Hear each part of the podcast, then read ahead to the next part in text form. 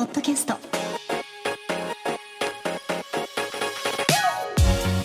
皆さんこんにちは。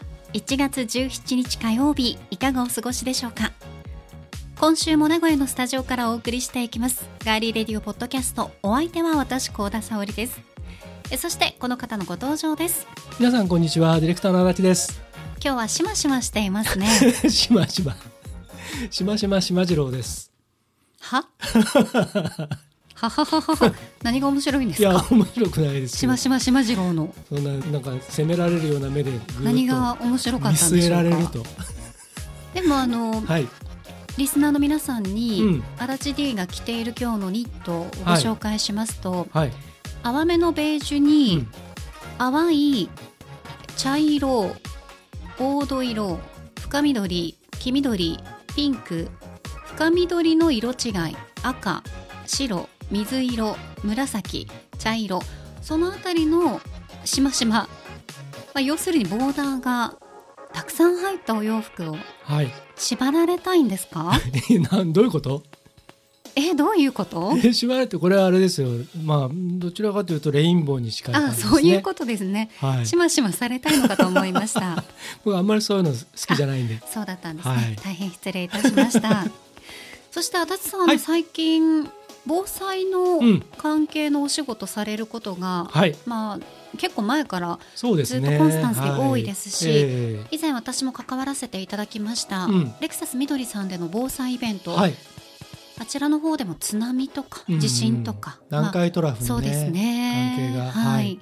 火災だとか、うん。いかにその備えることの大事さっていうのをはい。現場で学ばせていただきましたが、え今日1月17日は阪神・淡路大震災から28年目を迎えるんですね。えはい。1995年の今日5時46分に兵庫県の淡路島北部沖の明石海峡を震源としましてマグニチュード7.3の大地震が発生しました。はい。近畿圏の広い範囲が大きな被害を受けてもう大変な衝撃だったことを私も当時15歳だったんですけど、はい。覚えてますね。うん、僕はあの友人も何人かあちらにいて、えーまさにその当時、えー被災した人たちの話をもういろいろ聞かせてもらって、ええ。まあ、僕もそれがあってこういう仕事の中でそういう機会があるとできるだけ、えー受けて、えー携わらせていただくようにはしているんですけどもあの港とかあの訪れたことがあるんですけどね神戸の町のね。あの今でもやっぱりそのうん風化させないためにあえてあのひび割れたりとかなあの斜めになっちゃってるような柱とかそれを残してるエリアがあるんですけれども、やっうんぱりそこに行くと当時僕もまあいろんな記憶がねやっぱ蘇ってくるところもありますので、まあ、あれから28年でまあねあのいつまでもそこに立ち止まっているわけではないし、はい。地元の方々でこそ前に向かって歩いているのであの、まあ、僕たちもこれから起こりうることに対してね本当にしっかり備えをしていっていざという時にはもうお互い助け合ったりとかしながら情報共有しながらというふうには思っていますけどね。そうですね、はい。どれだけ備えていても、うん、実際に起こってしまうとパニックに陥ると思うんですよ。はい、そういう時にゼロではなくて、うん、まあ、少しの備えがねある程度のはい、備えがあるだけでも、うん、ゼロが1になったり2になったり、まあ、大きく10になるということもあると思いますので、はい、はい、日頃から備えるということは忘れないように私もしたいと思います。はい、では早速皆さんからいただいているメッセージご紹介しましょう。はい、え今週はですね、はい。えお正月にいただいていた元旦ツイートに対するメッセージ。はい、アラポン5さんから。はい、アラポン5さん？はい、からですね明けましておめでとうございます。2023年もよろしくお願いいたします。ありがとうございうメッセージす。はい、そしてトールさん。はい、久しぶりですね、うん。明けましておめでとうございます。2023年も沙織さんにとって良い年になりますようにというメッセージ、ありがとうございます。えー昨年は大変お世話になりました目光の満点さん。はい、えー明けましておめでとうございます。本年もよろしくお願いいたしますはい、よろしくお願いします。さらにエルニーさん、うん、えー初詣に行ってお参りした後におみくじを引いたら大吉でした。おう。2023年はいい1年になるよう日々精進します。皆さんにとっても良き1年になりますように本年もよろしくお願いしますというメはいッセージ、よろしくお願いしますニュージーランドから野沢さん。はい。2022年の振り返りを元旦に聞きましたというメッあセーありがとうごジざいます。いろんなことがありましたが今年はやっぱりいろいろ教わって自分自身が何歩か前に進めたこと。そして数多くのクリエイターさんたちとつながれたことが大きいです。え？ゼロが野沢さん多いよ。1、10、100、1000万、10万、100万、はい。100万パーセント100万パーセント。ガリレイのおかげです。いやいや。いやいやいやいや。ご自身の努力でございます。うんそうですよ。はい。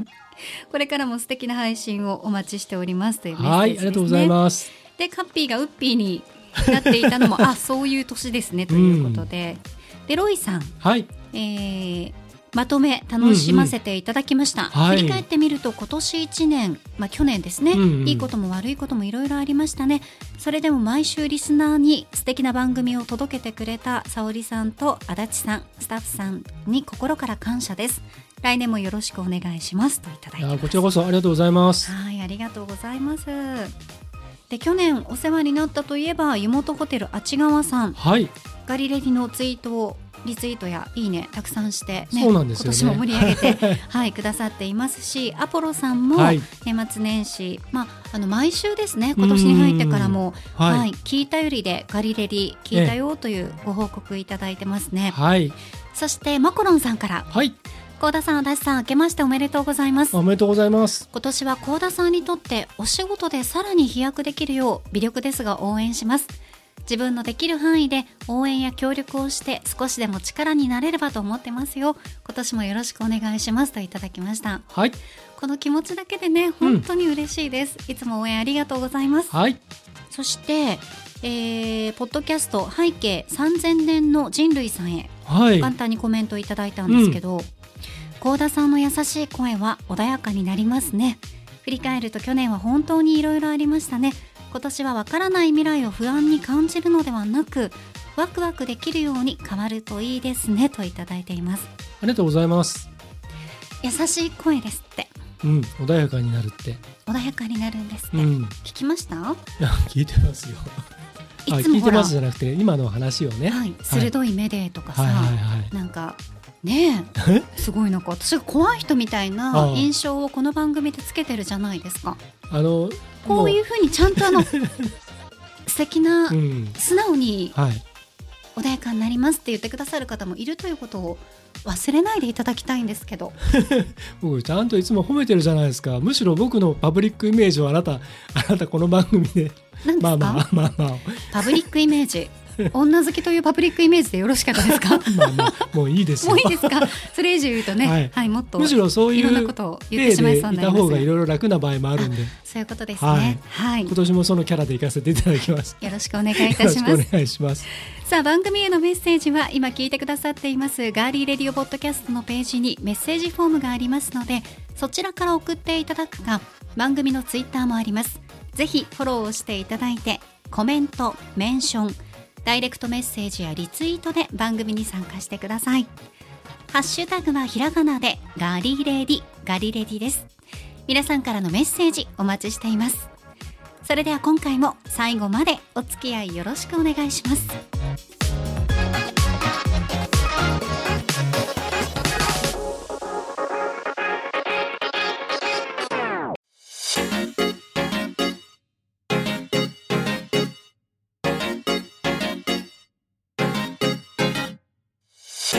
名古屋のスタジオからお送りしていますガーリーレディオポッドキャスト。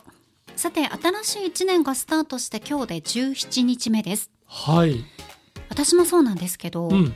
お正月にお餅とかいただいたりとか、はい。まあ、食べれるだろうと思ってうん。食べられるだろうと思って、はい。準備したお餅が残ったりしません？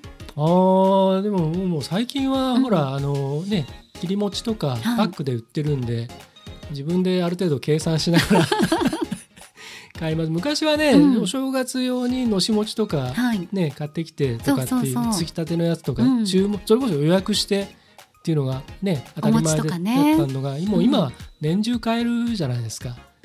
だからまあいいかなと思って、うん。足んなくなったらすぐ買いに行けるでしょ？コンビニでも何でも。だから余らないです。あじゃあ今年は残っていない。うん。ちゃんと鏡,、うん。鏡開きもしましたよ。あ。のしあのなんだっけ？鏡餅の。ああそうなんでぜんすね。ざい食べましたよ。あら。11日の日。素晴らしいです、でも、うん全国まあ、はい。世界とは言わないですけど 全国のね、はい。ご家庭でああこれまた餅余っちゃったなっていうところも多いのが、まあ、はい。実際ね、まあるじゃないですか、はい。余ったお餅の消費レシピをねうん。さまざまなお料理サイトで掲載したりとか、はい。そういう時期には来ているんですけど、うん。お餅の食べ方に関するこんな調査が出ていたのではい。今回ご紹介したいと思います。お願いします。ウェザーニュースがうん。今年、まあ、新年の1月3日と4日に行った好きな焼き餅の食べ方、という調査。焼き餅限定なんですね。うんまあ、好きな焼き餅の食べ方はい。ということで調査されています、うん。まあ、どういうふうに皆さんがどんな焼き餅うん。を食べたら美味しいよ。な何人だ？どんな焼き餅を食べたら美味しいよ。えこれバイリンガル放送じゃないんだからとねあの、は今日は2人ともええ昼から別の仕事をしておりましてね、はい、一つ片付いたんでちょっと気が抜けたところもありそういう疲れもありありますね、ははい。いでは気になる調査結果なんですが、はい、日本を日本列島で見て、うん。東は磯部うん。西は砂糖醤油が多数派を占める都道府県が多くて東西で差が見られることが分かりました。なるほど、うん、醤油のみ以外でうん。好きな焼き餅の食べ方を伺ったところ、一番割合が多かったのが磯部だから醤油に海苔ですね、はい。の44%、次いで醤油に砂糖が28%、うんうん。きな粉が17%その他が11%となりました、うんうん。その他の内訳はあんこ納豆大根おろしずんだチーズバター醤油七味唐辛子などさまざまな回答が出たそうです。一番回答が多かった項目を都道府県ごとに見てみるとこれが東西で差がくっきりと現れたんですね。はい。醤油プラス海苔の磯辺の割合が一番多かったのが栃木埼玉で64%はい茨城で61%うん。東京57%など関東で60%前後に達しました、また東北だったり東海でも50%以上の県が多くなってうん。磯辺が多数派、うんうん。うん磯辺派が多かったということです。はい。で醤油プラス砂糖の割合が一番多かったのは鹿児島で61%あーでも甘じょっぱい醤油っていうことですよね。鹿児島のね。あの九州のね、うんうんあ九州うん。鹿児島っていうかね。そうです。んんん。やで次いで高知が58%っぱり高知もね刺身だまりのねあの感じですかね。そうですね、で長崎沖縄が54%など西西日本の多くの県で醤油プラス砂糖が多数派となりました。黒砂糖文化的なあれですかね。沖縄とかは。ああそうかもしれないですね皆さんこうどうやってお餅をねうん。食べるのがこう好きなのかなって思いますけど、はい。どうですか足立さん？僕はこのあれですよあの、えー、と両方のハイブリッドタイプがずっと子供の頃から好きで醤油プラス砂糖でうん。浸したやつをはい。海苔巻くっていう、あ美味しいですうんね、それが一番好きです。うん。うんん幸田さんは？私はやっぱりあんこ乗せるのが焼き餅に？餅にあ餅にね、焼き餅だったら、はい。そうですね。あのつゆ？うん。うん。うんつゆをめんつゆみたいな。そうめんつゆみたいはないつゆうん。に天才糖とかだからお砂糖うんうんうんうん。を入れて、うん。でそれにつけて、はいはい。あの柚子胡椒を少しつけるとなるほどね。甘いしょっぱい、うん。辛いの、うん。そのなんていうんですかね。口の中がパラダイス状態になります。はいはいうん、僕も焼き餅じゃなかったらあんこが一番好きなんですけど、はい。ずんだも好きですけど。あずんだ美味しいですようんね。でもあのその焼き餅もあれですけど、うん。そのいわゆる余ったお餅の僕一番好きなのはグラタン？油で揚げるやつが好きです。いや美味しいけど、はい、ちょっとやっぱり、まあ手間がね。そううん。家庭では危ないですよね。あの細かくいわゆるあの昔ながらの鏡餅とか、ああいうのって硬くなるじゃないですか、あれを細かく砕いて砕いてっていうか割って、はい。あのあられサイズにしたやつをそれをあの油であの少量の油でちょっとこう揚げてやったりとかまたはねあのえっ、と パコメンテコメンテーターかみたいな「またはね」って。珍しく使いましたね「またはね」って。あのレンチンしてお餅をね。そう私大体もうレンチンですよ、でその柔らかくなったやつうん、に、あのキャベツとか刻んで入れて要するにお好み焼きのあのあの小麦粉を水で溶いたやつの代わりにお餅にするみたいな、うんだからお餅のうん柔らかくなってドローンってデローンってなるじゃないですか。レンチンのちょっと時間余分にやると。でそれにキャベツとか入れてでだし粉ちょっと入れてでそれを普通にフライパンで焼いてチーズとかかけて、あまた焼くんですうん。ね、でそこにあのねあの溶けるチーズへやって。えお好みソースとかも。そうそうそうそうそうそうでマヨネーズかけてとかっていうのも美味しいですよ、美味しそう、うん。うん。結構餅ってもともとお米ですからね。そうですね。結構何にでも使えますよね、うん、確かうに、ん。グラタンとかも美味しいあですし。そう、ん、あとあの純粋にバターと蜂蜜とかでもね。ああうまいですね、うん。バターで焼いても美味しいよね。そうそうそう。うん。あとバター餅作るのもねうんよかったりしますよはいねはい。さあ皆さんも、ま、ぜひね、うん。あのこれが僕私の美味しい食べ方ですっていうのがあったらはい教えていただきたいと思います、はいそして余ったお餅がある方はぜひいろんな味試してみてくださいはいではここで一曲お送りしますアメリカ人シンガーソングライタージョン・ホスキンソンでクリーピー I like you just the way you are. You're so creepy. You had me smitten from the start. You're so creepy. Sometimes I can't believe the things you say and do. You've made me so unfit for anyone but you. And when you're not around, I sense that things are not in tune. And there's much too much room. Like you just the way you are. You're so creepy. Your schemes are quietly bizarre. You're so creepy. You've made a voodoo doll of me, but I'm immune. My stomach aches each time. I hope I see you soon. You steal my jokes, you move my things, you're souring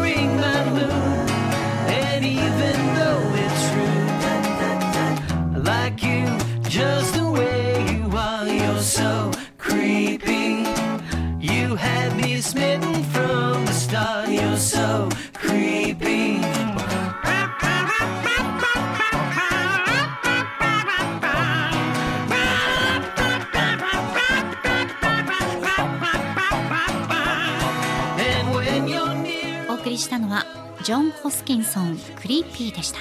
はい。デキシーランド風のアレンジとリズムが楽しい一曲なんですけれども、えーアルバム「パンチョ・ファンタスティコ」から、えーお聴きいただきました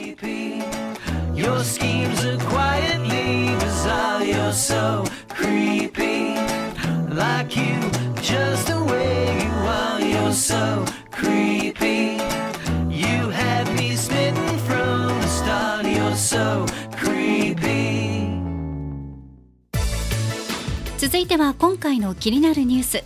私高田が今気になっているニュースご紹介します。ではニュースセンター幸田さんお願いします。はいお伝えします。衣料品店ユニクロを運営するファーストリテイリングは3月から国内の正社員およそ8400人の賃金を上げると発表しました。ボーナスも含む年収の引き上げ幅は数パーセントから40%ほどになる見込みです。以上ニュースをお伝えしました。ありがとうございました。ユニクロやはり今世界のねいろいろ情勢や地図が変わってきている中でここがどう牽引してくれるかということになるでしょうね。はい。じゃあ補足お願いします。はい、今まさに、えー、足立ディレクターが話してくださったように世界で、ね、あの世界のトップ企業にもなっていますので、はい実は欧米の正社員の年収が日本に比べて高いという傾向があってうん、その差を縮めるのが狙いだということなんですね。いやあの言い換えれば日本が低いということなんですよね。これあの、はいね足立さんよく話してくれますけど、30年ぐらいはい、賃金そんなにうん。むちゃくちゃは上がってないってね、全然上がってない。全然上がってない。うん、物価だけが上がってるっていう。そうですよね、はい。まあ、賃上げの幅っていうのは実際うにん。平均とかも明らかにはされていないんですけど、はい。これによって新入社員の初任給が月25万5千円から30万円に。うん。入社1年目から2年目で就任する店長の収入が月29万円からこれすごいですね。39万円になるそうです、うん。国内の人手不足が続く中で優秀な人材を確保するために、まあ、待遇がいいですよという好待遇をアピールする狙いもあると見られています。はい。このユニクロを運営するファーストリテイリングは能力や実績などに基づくおよそ20の等級グレードって言われてるんですがこれに基づいて基本給を決めてるそうなんですね、で今回この基本給自体の水準を上げるということです。うん。うん全面的な賃上げというのはこの現制度を導入して以降20年前に導入されてから初めてでうん。役職手当は廃止しますけどボーナスも含めた年収は上がる見込みで年間の人件費というのは15%ほど増やす。今こんだけそのカットとかうん。ね人件費カットで機械にうん。ニュースもねラジオもテレビも AI が読む時代に、そうですね。ね。もうコストカッはい。トばかりですなねっ。てきているんですけれども、こういったことがあるんですね。うんその他特定の地域で働く地域正社員は今回対象外となりますが今後実施されるということです。賃上げが、はい。うん、国内のパート従業員とアルバイトおよそ4万1000人については去年の秋に時給を平均で2割ほどもう上げてしまっているということなんですね。うん。うん、歯止めが効かない物価の上昇を補うために国内の大手企業でも賃上げの表明というのは相次いでいるんですがはい。ファーストリテイリングの目的は最初に先ほどね2人で話しましたけど、うん。給与を海外水準に引き上げることで、うん。優秀な人材確保につなげてグローバル企業としての競争力と成長力を高めることにあってはい。国際的な人材の獲得競争で出遅れている日本の企業の給与体系というものに影響を与えることになるんではないかと。うんいうことですね。前話してくれたみたいに、はい。賃金がうん。上がらないと、うん。足立さんが言ってたそのどれだけ素晴らしい技術を持った人例えばそのものづくり日本って言われるところで、ああいう車だとか、うん。えープラモデルのね、うん。あのちっちゃいやつとか、うん。ああいう人たちとかがもうこのお給料ではやってられないってなれば、うん海外にどんどん流れていくじゃないですか、そういうことはい懸念されてたうん。でしょ？う、はい。まあ、それが本当に目の前まで来てるんだなっうんていうことの証明にもなるのかなって私はこの記事を見て思ったんですけど、ニュースで。そうですね、ううん。うまさにそのユニクロの、まあ、冒頭でも言いましたけど世界企業ですのでその今までみたいに国内だけであの国内の動向とか情勢とかだけでどうにかその目先のことでやっていけば、まあ、世論も含めてあのごまかせてきたのが実情だと思うんですね。でももうもはや今あの誰だって一般の市民ですらその世界情勢は分かる時代ですからその中でえなんで自分たちはこれだけやってるのにその海外に負けてるんだっていうことがもうみんな分かっちゃうわけですよね。自分のことが自分で。ってなるとそのそのなんていうか経営側の方でちゃんとそこをやってくれないと、うん。だってあのかつては例えばそのうん自分が所属している企業に対してとかもしくは経営者トップとかに対して、えー、と尊敬の念があったりとかそこに自分は命を捧げるとか人生かけるとかっていう思いで、そのその職場に、ねはい所属したりとかそこでもう本当にまあ文字通り身を粉にしてやったりして神経注いでやってもそのどこかで自分がそこでその満たされるところって昔はあったと思うんですよ。ええそこの忠誠を誓った会社に対してね。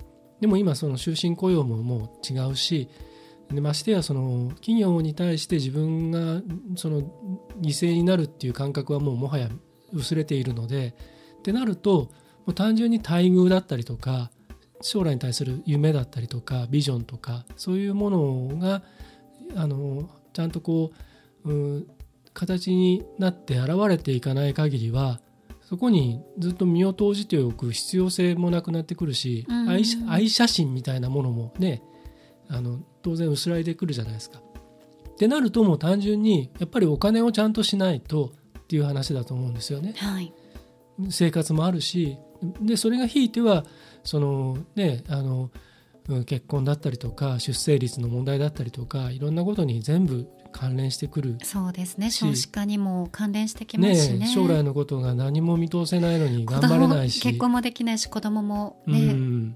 でもうっていう考えにならない方多いですうもんね。ん、。で日本の例えば本社に勤務している人が、はい、その海外の拠点の一その店長さんの給料と比べてみて水準が低いってなったらもうな何をか言わんやっていう話になるじゃないですか、うんうんうん、だからまあそのユニクロさんはユニクロさんの戦略だったり展望だったりがあってこういうことをされると思うんですけどもうそれがひいては全体にね関連してくることなのでとはいえやっぱり 同じようにはできない会社の方が多いでしょうから今後さてどうなっていくやらっていうところですよね。そうですうね、ん。さあ今回の気になるニュース。ユニクロ国内の正社員の年収最大4割アップについてご紹介しました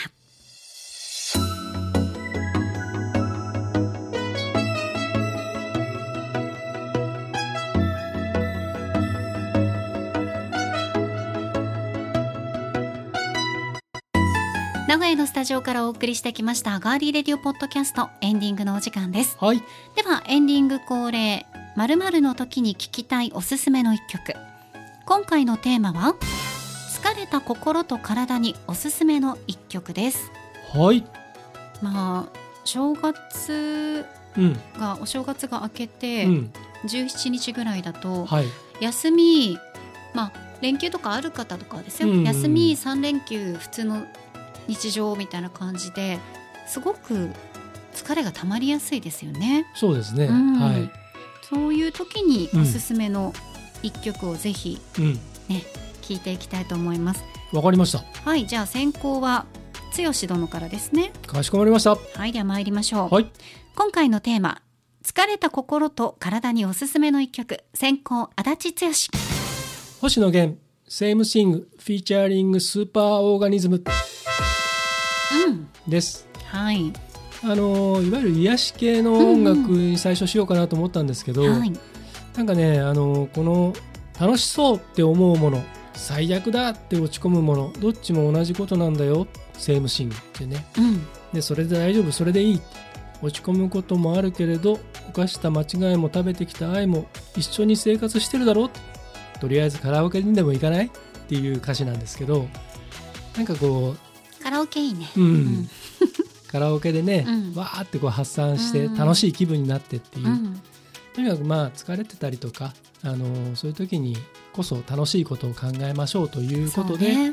この曲を選ばせてもらいました。はい、カラオケずっと行きたい行きたいって言ってなかなか行けないですけどまあね、なかなかね、うん。私たちも昔はよく収録とか、はいえーイベントの帰りとかにね、うん食事に行って、うん。カラオケ行って「おいじゃ」って言って帰ってましたけど、うん。まあそういうのがもうちょっとコロナが始まってから皆無ですね。そうですうね、ん。だからこうなんかこうカラオケに限らずですけどおやっぱり大きな声出してわーっとこうね発散するっていうことはやっぱり必要ですよね。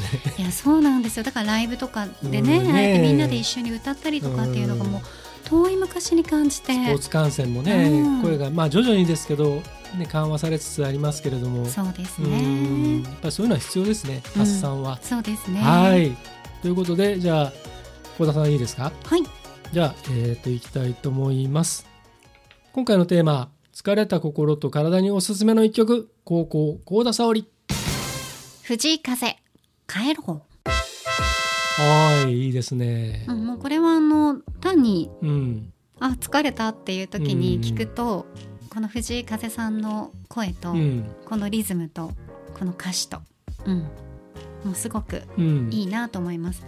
これ聞くとそのこの歌詞の内容とはまたちょっとね意味合いが違ってくると思うんですけど、はい。まあ、最後の方に私私が先に忘れようっていうところがあるんですけど、うん今日あった嫌なこととかねちょっとなんか腑に落ちないなっていうことがあったとしてもまあもう忘れようかなって、うんうんその日のうちに何だった？そんなのなかった、うんその日の。